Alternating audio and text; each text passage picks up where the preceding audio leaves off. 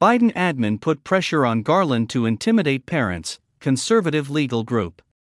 Legal advocacy group America First Legal is accusing the Biden administration of pushing Attorney General Merrick Garland to issue a controversial memo to intimidate parents speaking out against leftist policies in schools.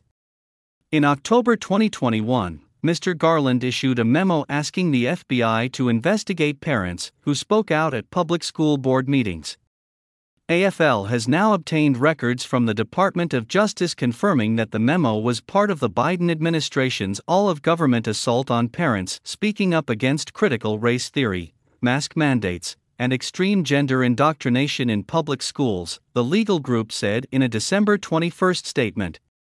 The records support AFL's allegations that the Garland Memorandum was the result of pressure from the White House to intimidate parents and protect leftist political allies.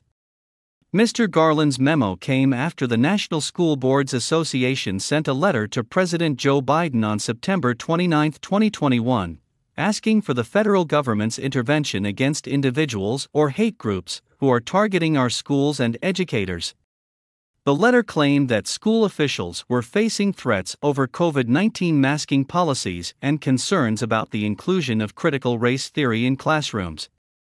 NSBA called these actions a form of domestic terrorism.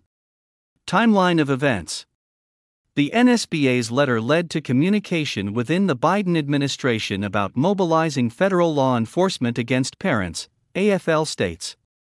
An October 1, 2021, document obtained by AFL showed that Shaylin Cochran, the Chief of Staff to the Associate Attorney General for Civil Rights, contacted Maisha Braden, an official in the Deputy Attorney General's office, and Suzanne Goldberg, the Acting Assistant Secretary for Civil Rights at the Department of Education, to connect them regarding disruptions at school board meetings concerning COVID protocols. On October 2, Ms. Goldberg contacted Ms. Braden asking whether there are plans within DOJ to deal with the issue. On October 4, Ms. Braden replied to Ms. Goldberg and said the DOJ had received NSBA's letter and was running a process led by Associate Deputy Attorney General Kevin Chambers. Mr. Chambers left a voicemail for Ms. Goldberg on October 4. The content of the message is not known. It was on this day that Mr. Garland issued his controversial memo asking the FBI to set up meetings with federal, tribal, state, local, and territorial leaders to address threats against school administrators and staff.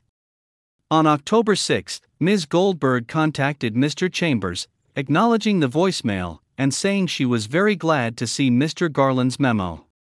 The documents obtained by AFL strongly suggest that Biden officials, including the Attorney General, have been lying to the American people about the origin, purpose, and execution of the administration's assault against parents. AFL is demanding that all communications from Ms. Cochran, Ms. Braden, Ms. Goldberg, and Mr. Chambers be made available. It is abundantly clear that multiple federal agencies were working together to silence Americans who were standing up for their children, said AFL senior advisor Ian Prior. This is a shocking abuse of power, and we will continue to investigate and expose it to the American people who expect better and deserve better from their government. Targeting parents. On October 22, 2021, less than a month after the NSBA letter, the organization apologized to its member organizations, saying there was no justification for some of the language included in the letter. The memo came after school board organizations from at least 20 states distanced themselves from the NSBA after the letter became public.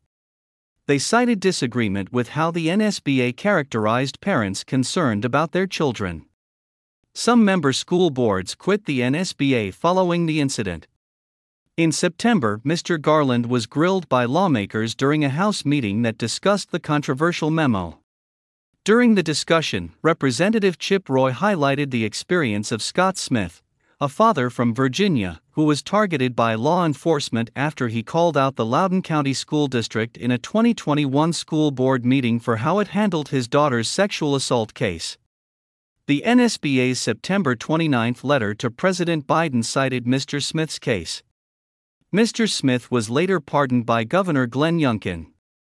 After being pardoned, Mr. Smith said in a statement that the NSBA defamed me, impugning my reputation and that of other concerned parents who dared challenge our local school board.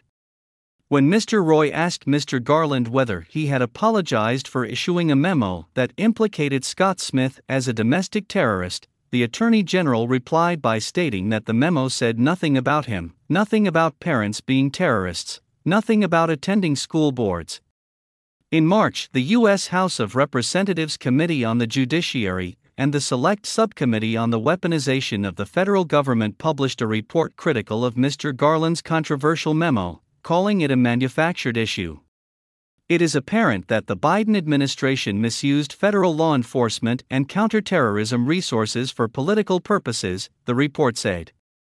There was no compelling nationwide law enforcement justification for the Attorney General's directive. It appears, that the administration's actions were a political offensive meant to quell swelling discord over controversial education curricula and unpopular school board decisions. The Epoch Times reached out to the White House and DOJ for comment.